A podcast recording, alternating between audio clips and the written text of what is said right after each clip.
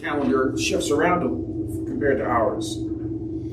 Within the calendar, then, so the, the yellow, those are the Hebrew months. Of course, the blue, our months. So we, we talked about the seven feasts of Israel. Uh, the four are fall feasts. The first is Passover, and the final of that is Pentecost or the Feast of Weeks. And um, then that ends the fall festivals, and then the spring festivals come in with trumpets, atonement, or Yom Kippur would be the no way of thinking of the atonement, and tabernacles, also called booths, also called uh, Sukkot, which is the Hebrew way of expressing it. So the tabernacles is the final of the year's feasts, Passover the first. And in John chapter 6, Jesus, we're told it was about the time of the Passover with the feeding of the 5,000 and the mention of the uh, bread of life. Someone dinged, and that's a good reminder to me to make sure I turned my device off. Thank you for the reminder. Um, and so uh, that so then chapter seven begins with the Feast of Tabernacles. So between chapter 6 and chapter 7, six months' time. And so Jesus is coming, you know, the brothers said, Why don't you go down to the, the feast um, if you really want your fo- disciples to follow you? And he said, It's not my time yet. So they went down, and then he went down to the midpoint of the feast. And remember, we found everybody was looking for him and, and all of that sort of thing. I want to give you some background. Uh, so I've got a couple of videos I'd like to show you to kind of give perspective, because we're going to because these take these are um, involved in our account in, in John chapter seven, and the text for us this week is John chapter seven, starting at verse thirty-seven, going to verse fifty-two. Um, so let me give you some background Part of the Feast of Tabernacles included a, a water pouring ritual. And that water came from the pool of Siloam. And so uh, it's rather interesting. If you go to Israel, this is one of the sites you'll almost certainly visit there, Jerusalem. And so I want to give you a couple that talk about uh, this pool. What's interesting is where you see this man standing was only discovered in 2004. So when I was living in there, this was this was still unknown, and, and you'll see later they they say there was this earlier thought place we thought was the pool of Siloam, but now they've discovered this and feel like this is the real pool of Siloam. But that's one of the things when I went back in 2013 after having been there for 40 years, uh, I could not believe how much the place changed. Things that were discovered archaeologically that hadn't been. So it's, it's always an ongoing process in Israel. But let's uh, get a brief mention of the pool of Siloam here. Four, at the southern end of the city of David, the place where Jerusalem began, a sewage pipe explodes. The municipality sends in construction workers to repair the sewage pipe. But the city of David is not just another part of Jerusalem. And here, when a sewage pipe bursts, you don't only send in construction crews, you also have to send in archaeologists. And they begin to hear from the bulldozers and dump trucks scraping and scratching. It doesn't sound right. They clear everyone out. And it turns out that in repairing the sewage pipe, the construction crews had inadvertently uncovered a series of ancient stone steps dating back thousands of years. And they realized they had discovered the steps leading down to the pool of Siloam, the Shiloach pool. Now, what was the pool of Siloam? To answer that question, we have to go back some 2,700 years to the time of the biblical King Hezekiah, direct descendant of King David. Now, at that time, the armies of King Sennacherib of Assyria are marching on Jerusalem. Hezekiah understands there's going to be war, and he begins making his preparations. And one of the main things he does is to divert the waters of the Gihon spring, the light source of Jerusalem during the times of the Bible, to flow entirely within the walls of the city of David. The Bible mentions that it was Hezekiah who builds the pool of Siloam. Where I'm standing right now, the pool of Siloam dates back some 2,000 years to the end of the Second Temple period. However, archaeologists believe that the original pool of Siloam, dating back to the time of Hezekiah, is located directly beneath my feet. The Pool of Siloam has significance not just for protecting the water of Jerusalem, but also for another reason. The Bible tells us that there were three times during the year Passover, Pentecost, Tabernacles, Pesach, Shavuot, and Sukkot when all of Israel would have to go on pilgrimage up to the temple. Now, before you can do that, one must purify themselves. If the Pool of Siloam was a giant ritual bath or mikvah to allow the tens of thousands, hundreds of thousands, and millions of pilgrims going up to the temple to first purify themselves before beginning their ascent up to the temple from here at the Pool of Siloam. When you're in the place where the Bible happened, the words of the Bible come to life. The city of David. Did you follow? I mean, he knows he's kind of talking quickly, giving a lot of information. So that's why I'm going to show you another video in here just a little bit. Any questions on that? You kind of get the idea. This is a big discovery, all because of a sewage pipe. So next time you have a broken pipe, you just wonder. This could be a huge. Pardon me? Bring in the archaeologists. Call the archaeologists, exactly. That is a problem in Israel. Anytime they want to do any kind of road construction, whatever, build a new building, first thing, the archaeologists have to go in because there's millennia of history everywhere you go. So that's the Pool of Siloam, and you saw some reconstruction there of how people would gather down there, do their rit- ritual cleansing, and then go up into the temple. Okay, so um, that gives you a bit, little bit of a feel. Here's another one, and it gives you a little more background about that, that, that um, how the water got to the Pool of Siloam. But you notice he mentioned, okay, quick test. How long ago does that uh, pool date back to, according to them? Oh, wow, you guys are listening. 2,700 years, time of King Hezekiah. Uh, here come, here comes the enemy, and so what do you do? Um, you, you make sure you're ready, and one of the things you get ready is water. In Israel, everything is water, and so he there, there's a spring called the Gihon Spring, and they needed to secure the water from that so it would get inside the city. So if they're being surrounded, they would have water. So that is part of the Pool of Siloam's function. So here's another. Uh, you can see these look like genuine uh, uh, archaeologists, and, and so they'll give you some more background here. The Gospel of John, and only the Gospel of John, records Jesus performing a miracle at a site called the Pool of Siloam. A blind person approaches him seeking redemption and cure to his uh, blindness.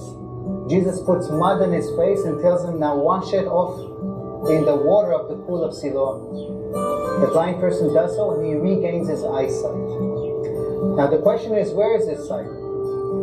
In the Byzantine period, the spot of the Pool of Siloam was identified in another location, and a big church was built over it. And until 2004, also modern scholarship thought that's the location. But then, in 2004, maintenance work done here uncovered a set of steps. And yet the corner over here seems to indicate it's not some step street, but it's part of a big uh, immersion pool for the public. Here is an assumption of what the whole thing looked like. We are now looking at just the corner of it over here. And this is dated to the time of Jesus. So this, people, is probably the real pool of Siloam. This is where Jesus performed his miracle. Where did the water come from? Let's go to the source of the water.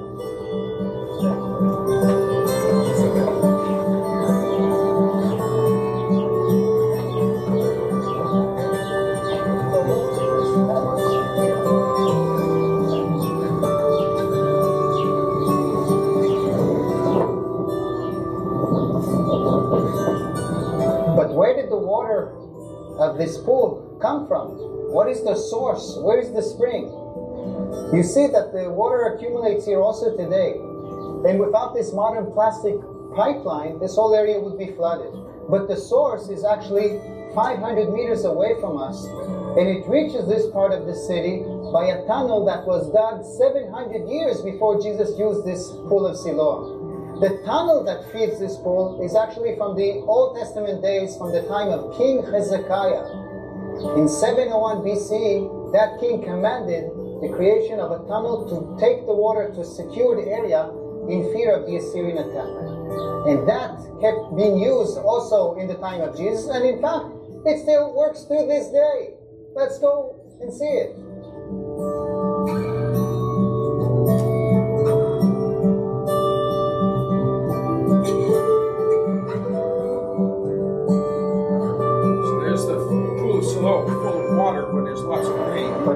The pool of Siloam get its water from? Apparently, in the time that the pool was operating, they didn't realize that the water source is actually 500 meters away, stemming from the spring which is right beneath our feet. And the tunnel which connected it to the pool of Siloam was dug 700 years earlier by King Hezekiah, anticipating an Assyrian attack. And it still operates to this day. Let's take a look.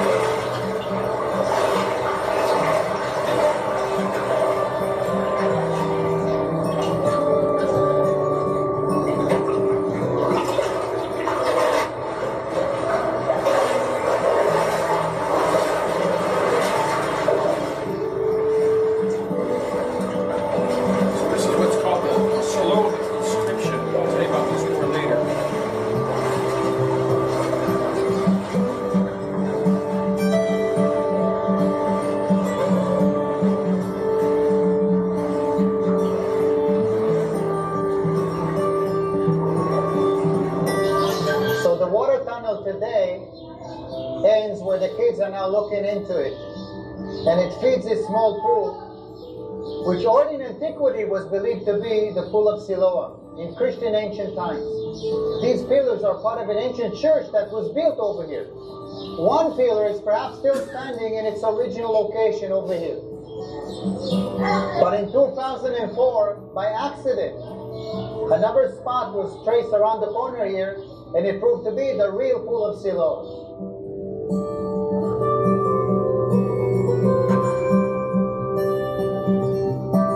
The water continued to flow. It doesn't end here.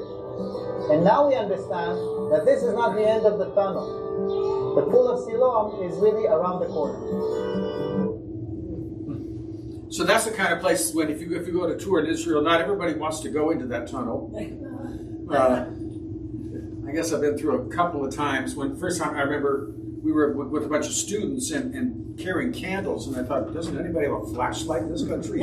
You, you were terrified if it blew out because there was no light. Um, but he was maybe showing. I, I remember reading the account of a, s- of a young man, I, and I think he was related to Horatio Spafford.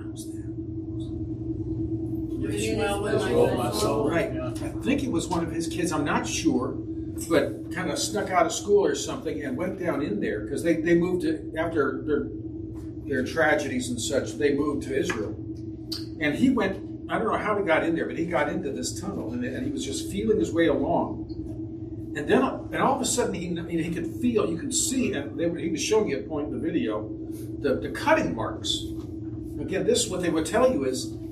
Uh, archaeology tells us they started from two different angles where they wanted the water to come out, where the water was going in, and they dug through solid rock 500 meters underground and met like just a little offset.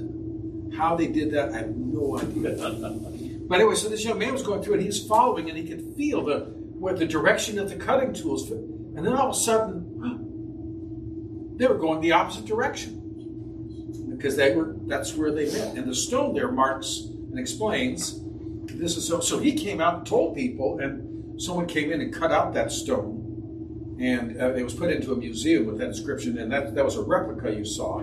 that kind of I think describes what happened or how the thing was made. But it's a remarkable bit of um, to me engineering that they could pull that off. So anyway, all that to say, their water then comes to the pool of soul, the miracle healing, but that pool is also a source of water for a ritual during the Feast of Booths. And that actually fits into our passage in John chapter 7. And so I want to show you one more video um, featuring someone I've mentioned before, one of the guys I studied with over there, a friend of mine, Avner Boskey, lives in Israel, tour guide in Israel, um, and, and he will kind of talk about the festival of booths or tabernacles or Sukkot.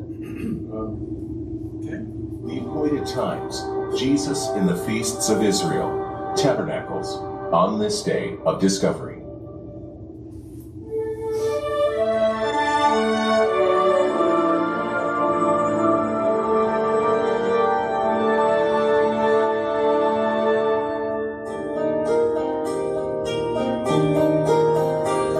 The Feast of Tabernacles, or Booths, is celebrated each fall by Jewish people around the world.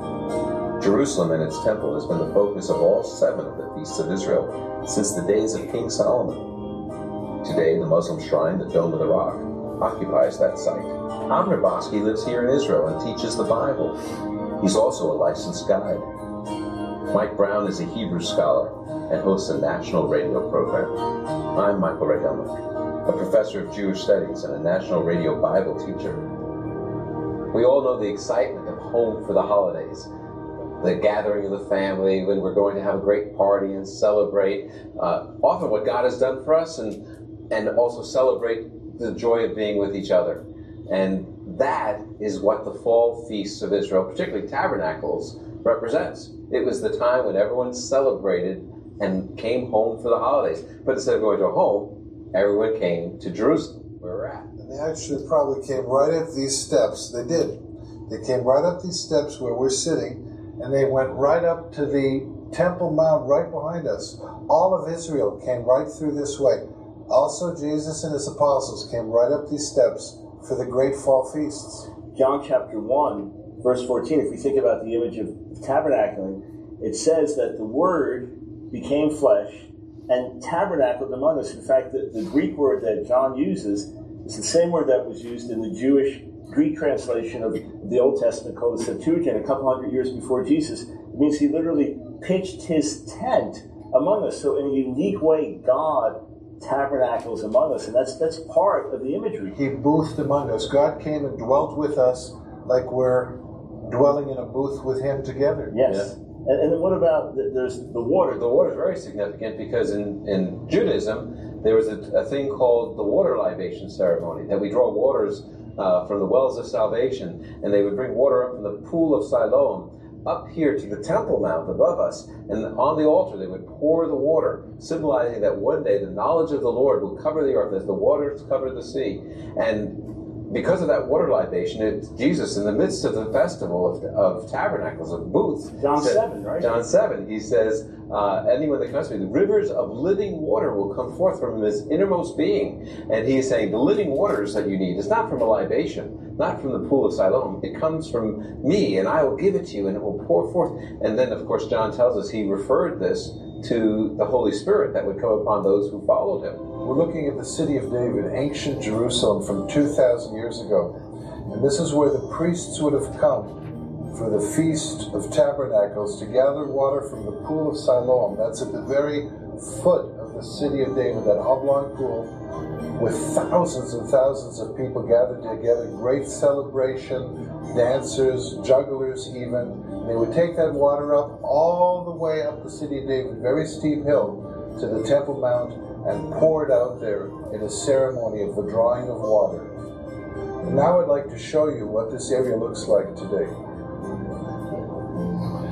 We're standing in a rectangle shaped pool called the Pool of Siloam. It's right at the very bottom of the Kidron Valley in the city of David. This is where the water comes from, which would have been used in the ceremonies of the Feast of Tabernacles.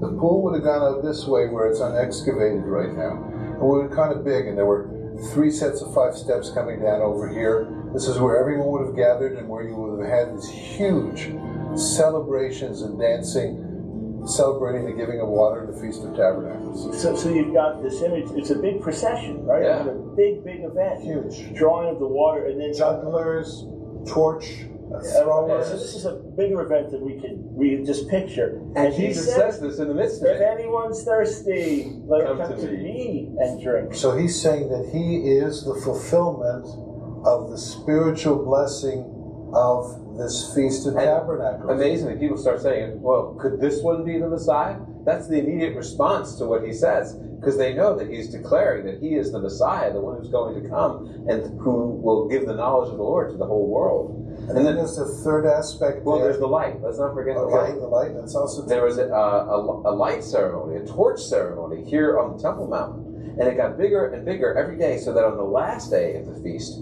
the great Hosanna, uh, the, the, the super duper celebration, there would be so many torches on the Temple Mount that they would, they said, according to the, the rabbinic literature, that you could see the light of the temple all the way far away in Galilee. That's how bright it was.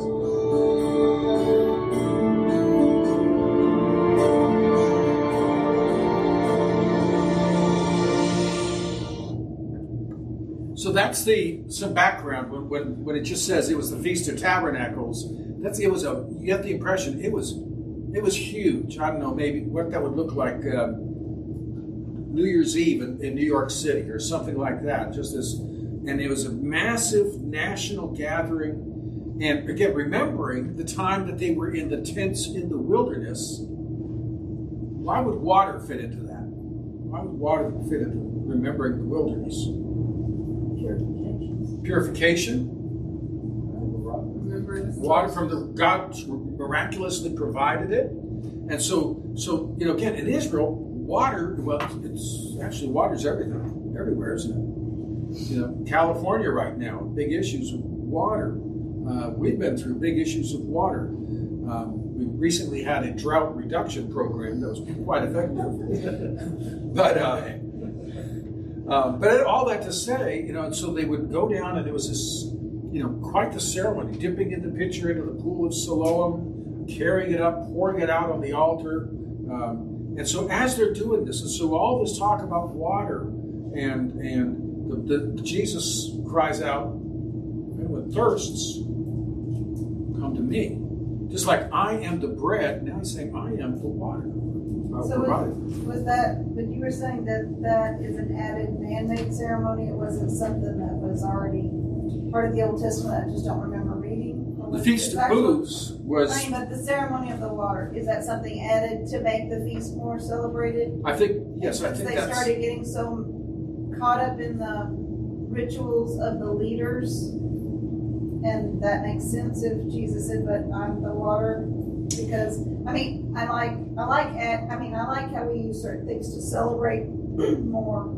You know, like Christmas. You know, we we add to it as we find things that make it more meaningful, and that made the feast more meaningful. But is, is that what you're thinking too? Maybe Yes. that it, they had gotten so ritual that that's why Jesus said that you're you're still going the wrong way. I mean, if that's not part of worshiping God, it seems good, but it's ritual. I'm not saying I don't think that he's necessarily um, criticizing that ritual, Okay. but he's saying, but he's saying, I am the true water. Just like when he said, you know, the they wanted the manna and all that, he said, I am the true bread. And so I think he's using that as a picture of um, look to me, you know, you know, look to me as the fulfillment of of these ideas. Well, uh, having some of those images in your mind and the picture of the pool down there in your mind and what's going on, that will help us as we come to John chapter 7. Um, again, verses 37 to 52. It says, On the last day, that great day of the feast, so the final day uh, it was even more special. Jesus stood and cried out, saying, If anyone thirsts, let him come to me and drink. He who believes in me, as the scripture has said, out of his heart will flow rivers of living water. But this he spoke concerning the Spirit, whom those believing in him would receive, for the Spirit was not yet given because Jesus was not yet glorified. Um, any observations as you look at that? Or we've already kind of mentioned how that fits with that part of the ceremony. There's the pouring of the water. Hey, speaking of water, look at me. I've got a question for you. What does it mean that the Holy Spirit was not yet given? So when he's saying, I'm going to make water flow out of you, um, uh, a, John helps us understand that he says he was referring to the Holy Spirit, who was not yet given. What, what is that? What we, what's going on there? Yes. Christ had promised a comforter when he leaves, he would send a comforter. Okay. So Jesus, can you think what script, what, what book of scripture says that? I was say the Bible. But... Okay, that's good. good narrow down to one of the 66. Old Testament or New Testament? Let's start there. It was New Testament. New Testament. No, I was trying to remember. John, six, John 16? Yeah, yes. So my point is, it's right here in the Gospel of John, where he promises, again, John talks a lot about the Holy Spirit uh, compared to the other Gospels. And, and so he, he, he mentions um, the Holy Spirit will be given. Yes. But wasn't, I, I'm asking a sincere question to be corrected. But wasn't the Holy Spirit um, a gift mostly to leadership, like kings and things like, you know, and the prophets? And after Jesus, now he's giving it as a gift to everyone who believes, is chosen to believe? Well, let's think about what, what he's saying. Uh, he's, he's saying uh, the Holy, he's going to give the Holy Spirit who is not yet given. Um, and so, what's he mean by that? Well, does the Holy Spirit already exist? Yes, he's the eternal God. Um, was he in any way active in the Old Testament? Yes. Uh, he's the one who regenerates in all times. He did um, do, he, do special enabling ministries. And so, for example, um, he would equip for service. And that might be some unusual service like uh, Samson. Uh, you know, it says the Holy Spirit came upon him and he was able to do those things of strength. Um, other ones, for example, kings, you know, Jesus or David said, Don't take your Holy Spirit away from me. The Holy Spirit enabling him to rule. Um, in, in Exodus chapter 31, verses 2 and 3, God's, God says, See, I have called by my name Bezalel, the son of Uri, the son of Hur, of the tribe of Judah and I have filled him with the Spirit of God in wisdom, in understanding, in knowledge, and all manner of workmanship. So to Samson, he gave strength. To Bezalel, he gave him um, all kinds of skills because you know because he was going to be the the artisan of the tabernacle, and so you know he, he specially equipped him to to do these wonderful works of art as well as others. But that was a temporary uh, giving for specific service. It was not an indwelling, uh, continuing indwelling experience that begins at Pentecost when the Holy Spirit's given. And so that's where, uh, what did you say it was, Mark? John 16, what? Uh, I just said John 16. Okay. Well, how about John 16, 7? Jesus says, and this is why I thought it was interesting. Um, then is why we were saying, what book is it? I think it's interesting. Just a few chapters later, it's right here in the Gospel of John. Nevertheless, I tell you the truth, Jesus says, it is to your advantage that I go away. You can imagine it if they're thinking, you're going away. No, how's that advantage? For if I do not go away, the Helper will not come to you, but if I depart, I will send him to you. And so here, John says, Jesus is not yet glorified chapter 16, he, uh, he, he, tells us it's after the cross, uh, after Jesus departs, he will send the Holy Spirit. So, in other words, he's talking about a future ministry of the Holy Spirit when Jesus is in the temple, saying, Come to me, I'll give you that Holy Spirit. Make sense? It's- yes. So, fair to say in the Old Testament, the Spirit kind of came upon people for a specific task, but once we've been cleansed by the blood of Christ, He can dwell within us? Yes, and he becomes a permanent resident.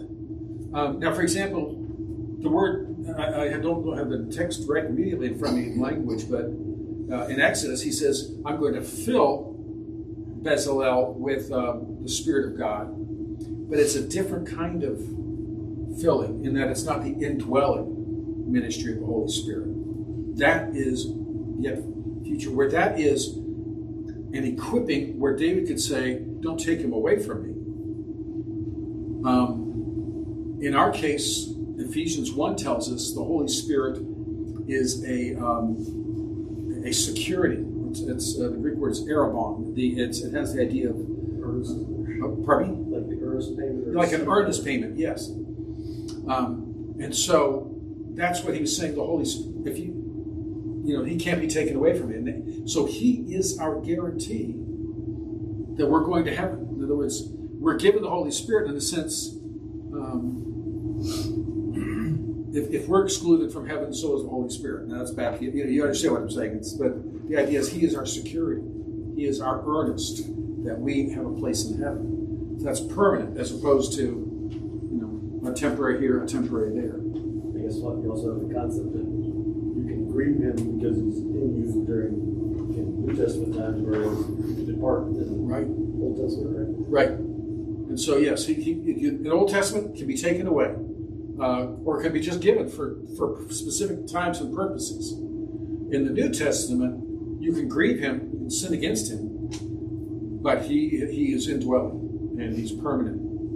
But that so that's that shows you there is a a differing. It's not that the Holy Spirit begins to exist, but uh, the, his ministry changes. There's a transformation that, begins at Pentecost after the Lord is glorified by the cross, the resurrection, and ascension. Um, so one of the things we, when we say, and we talk sometimes that we use the term dispensational to emphasize that there during God's dealings with man change in different dispensations. Here's a good example: Old Testament, no permanent indwelling of the Holy Spirit. New Testament, every believer, permanent indwelling of the Holy Spirit. That's a dramatic change. So, um, It's Old Testament sprinkle, New Testament immersion. maybe.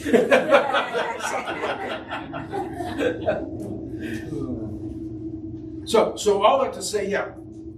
And if it's a sprinkle, it's a, it's more of a dry clean. It's just a short. so, so there. So what he's saying is that pictures, but he's also saying, you come to me, and I will give you the Holy Spirit. So it's it's it's not go seek the Holy Spirit, but the Holy Spirit is ours through Christ. And so he never, uh, the Holy Spirit's very, you'll notice that he, he never tries to draw attention to himself. Remember back when I was in California, there was a church that was established in um, San Francisco called, I think it was the, the Holy Spirit Center or something. And I thought the Holy Spirit would be so offended by that. You know, it's not, it's, he, he would, you know, you could just see him just looking at the place and saying, it's not about me. And if you knew me, you would know it's not about me. if you want to honor me, call it the Jesus Christ Center and honor Him. So Jesus says uh, that water. That remember, He kind of said the same thing, didn't He, to the woman at the well? I'll give you water where you're never thirsty again. So He said that water in the Old Testament is a picture of the Holy Spirit satisfying the thirst of the soul. 40 to 42, he uh, says, Therefore, many in the crowd, when they heard this saying, said, Truly, this is the prophet. Others said, This is the Christ. But some said, Will the Christ come out of Galilee? Has not the scripture said that Christ comes from the seed of David, from the town of Bethlehem, where David was? Um, when they, the prophet and Christ, uh, well, probably mention on Sunday that those are two different ideas. The prophet uh, is a reference to Deuteronomy 18:15, when Moses said God's going to send a prophet like me. But actually, that's speaking of Christ. And so the prophet and the Messiah are the same person. But in the Jews, they weren't sure. Is it the same person? Is it some, so? Some say, is this the promise of prophet in Deuteronomy? Uh, is this the Messiah? And Jesus could say to both of those, yes. Um, but something, what are they missing here? That's what they, and what they're saying. Jesus did come from Bethlehem. Pardon me? Jesus did come from Bethlehem. Okay, yes, he, but but how they don't. Where do they think he's from? Galilee. Galilee, Nazareth, and between, but especially he's a Galilean. And by the way, that that was not a complimentary term. They, they kind of looked down on Galileans, and so, uh, and so no, no, no. Messiah's supposed to come from the, the seed of David. That's Judean. That's Judea, not Galilee. From Bethlehem, not Nazareth. So, uh, verses, these verses before, they said they didn't know where he was coming from. well, you saw it's a mixed group, but it's kind of like you. Have you ever tried to talk with someone, and as soon as you start establishing a point, they change the direction, and it's like, one minute we know where he's from, the next, well, we don't know where he's from now. We, we know we were, it's, and it's not Bethlehem. What should they have done? On the scripture. God of Scripture, and then maybe ask well, how, are you from Bethlehem? He said, well, funny you should ask. If you know any local shepherds, you might ask them what happened about 30 years ago. You know, you think about it, people probably still, were plenty of people around that remembered some of those events. And, but, yeah, they never bothered to ask. So often we miss things because we just don't ask questions.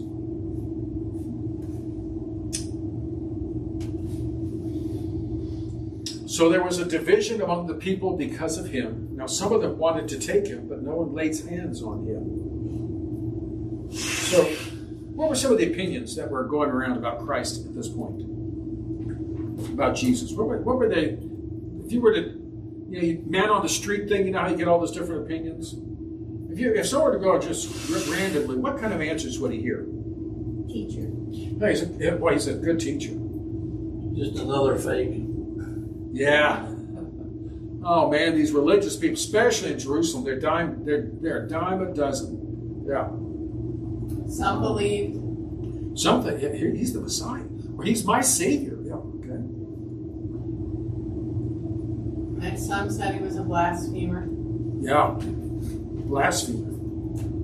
Um, demon demonic, some would even say. Well, So you talk about the spectrum. You could go that that that would make an interesting YouTube, wouldn't it? You'd get every kind of opinion possible. What? I have never heard anyone teach the scriptures like that. Go to the next guy. I think he's demon possessed. you go to the next. I think he's the Messiah. I think he's a heretic. Um, he's a threat to Israel. What's that? It's like reading reviews online. Yeah. well, to be honest, would Jesus get a five star review at that time? No, no. Um, and so you know, consider the source. So, so that, but but we notice it says here there was division among the people.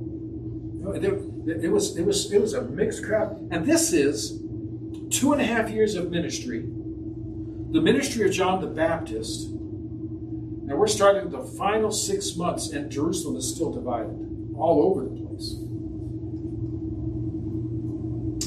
Um, as a Bible teacher and a pastor and a preacher, there's some comfort in that. Um, not everybody's persuaded, are they?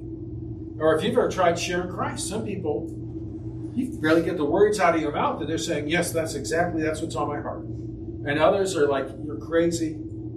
You're just saying that because where you were raised or whatever it might be. Um, this mixed multitude is all around us.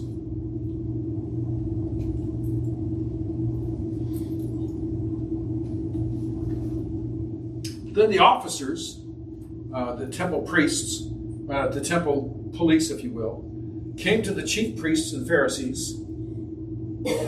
And I always, always notice the chief priests and Pharisees are different. chief priests are the uh, the priestly group, and they're mostly Sadducees.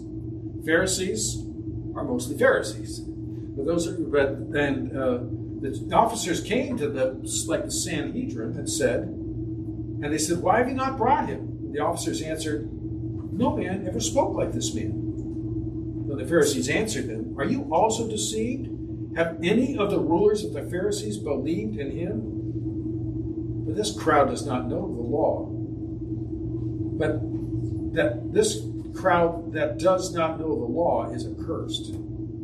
So why didn't the officers seize Jesus?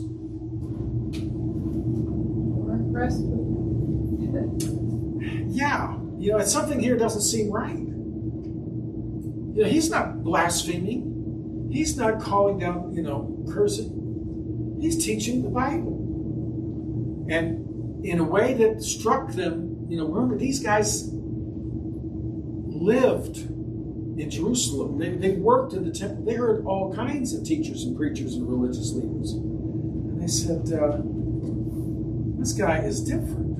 Of slap the Pharisees and Yeah. no one's ever talked like taught like him. Obviously, they thought he was better than they were. This is the first time we've heard a preacher who's not a hypocrite. he says to the preachers of the Sanhedrin. Yeah, um, boy, that but that would have been a slap in the face. Um, but it's interesting. They they, they restrained themselves, but they don't say because we're afraid of the mob, the crowd. Something doesn't seem. Why are we arresting him again? Seems to be their attitude. But who do they answer to? I mean, are they?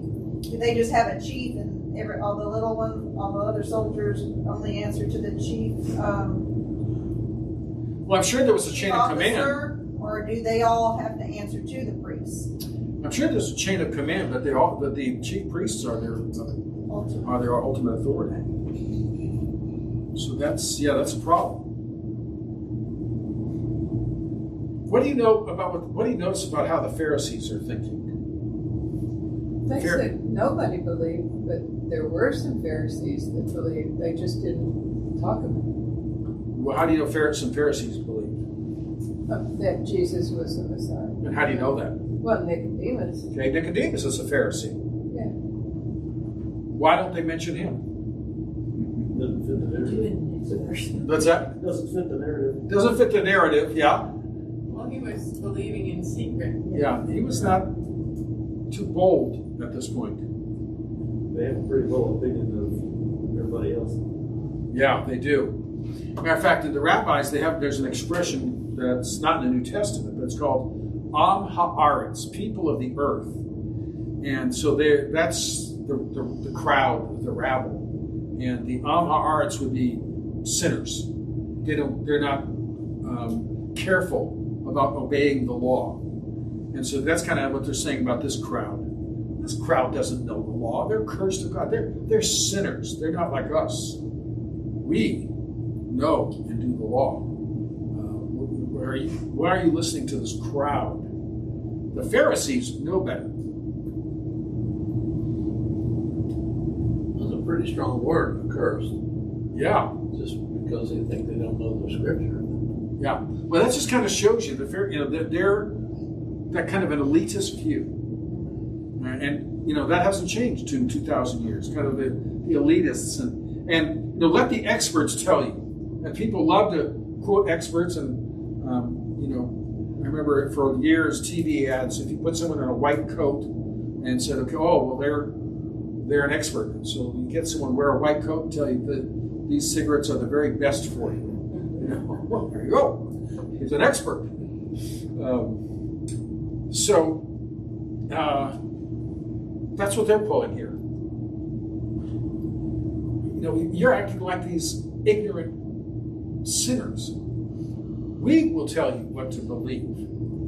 You know, a lot of people buy into that. It must be true because I, I, I saw a YouTube video of a guy who's a professor somewhere, and he said this or that. And so people all of a sudden get very doubtful about things. And I, I mentioned when I was in Berkeley, I took a course on Bible as literature. There was a professor, and he was attacking the Bible. Virtually every lecture uh, while telling us how much he enjoyed and loved the literature of the Bible, but he kept telling us how it wasn't true. But here was an expert.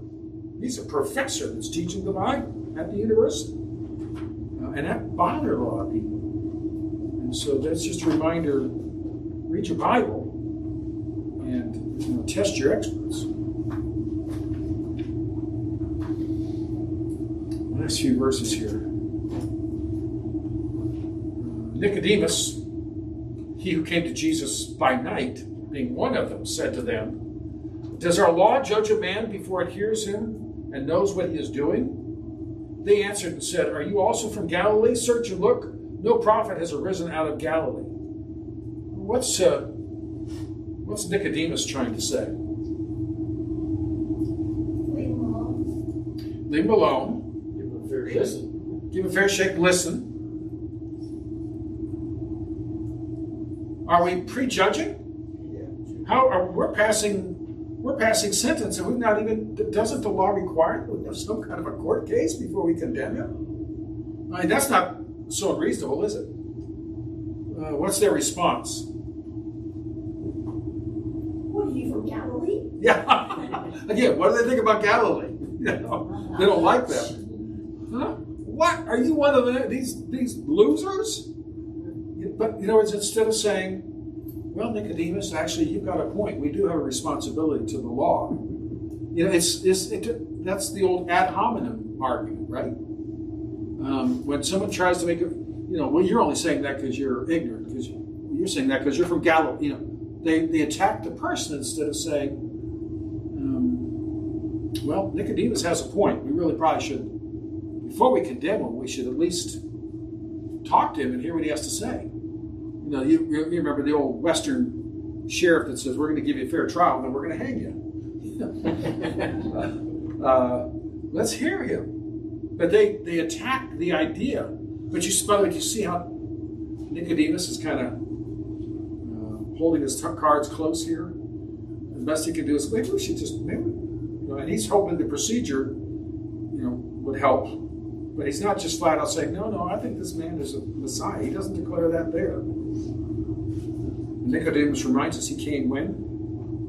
By night, yeah. Let's put Joseph in the pit. Yeah, let's, Let's not kill him. yeah, yeah. Let's put Joseph in the pit and not kill him, and maybe we'll figure something out. Yeah, Was- you're right. Is it later one of the Pharisees would say, just leave it alone. If it's from, not from God, it'll fail. If it does, we don't want to be guilty of working against God. Yeah, if it's not of God, it'll it'll collapse of itself. Uh, that was that was that was another kind of a wise decision. You know, sometimes, uh, and this seems to be the philosophy in Washington. Sometimes no action is better than some action. you know, if you leave it alone, maybe it'll resolve itself.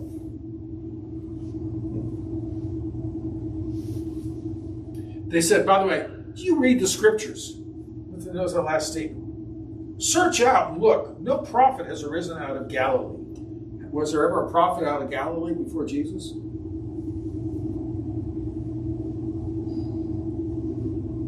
Where John the Baptist come from? Judea. Ju- John Baptist would have come from Judea in the wilderness. Good point. Okay, let's, let's search this. Let's say what they said. Let's search the scriptures. I cheat though because I use commentaries.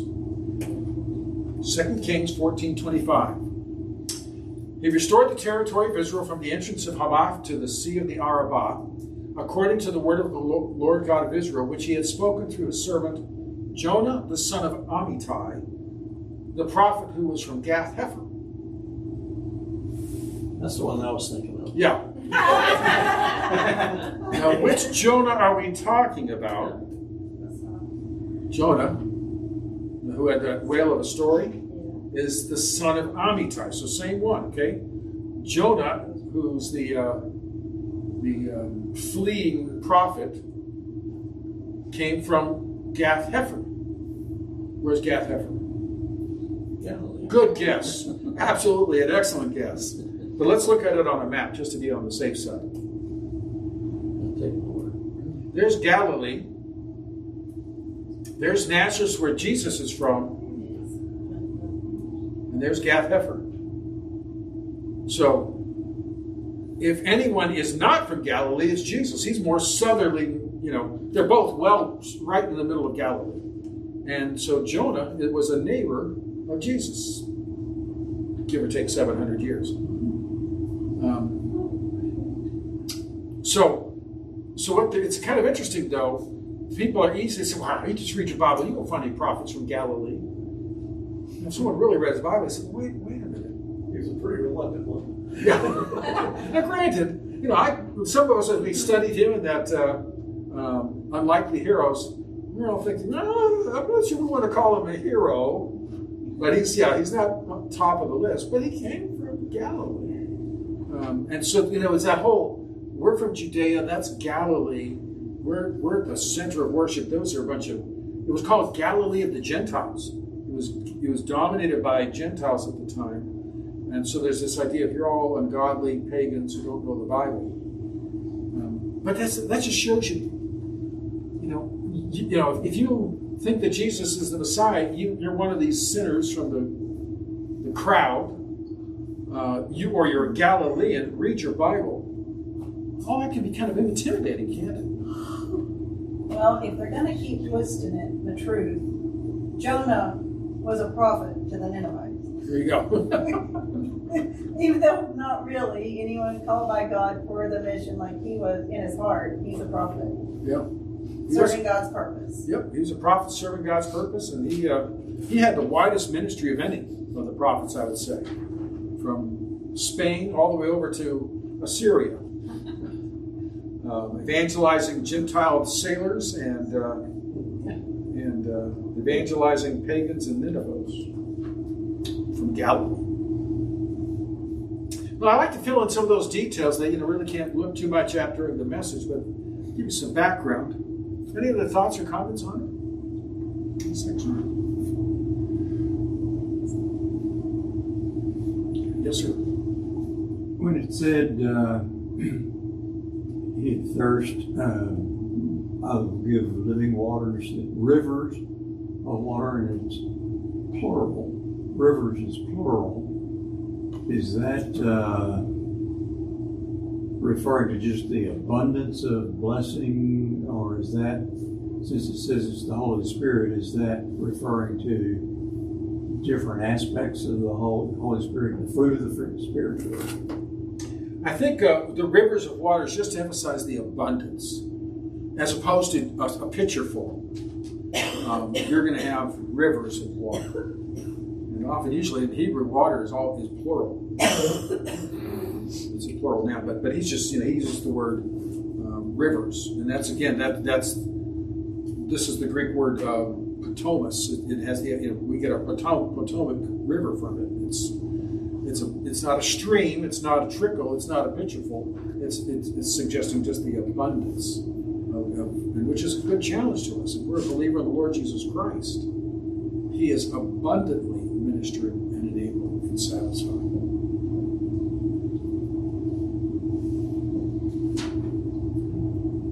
Well, I think we will stop there.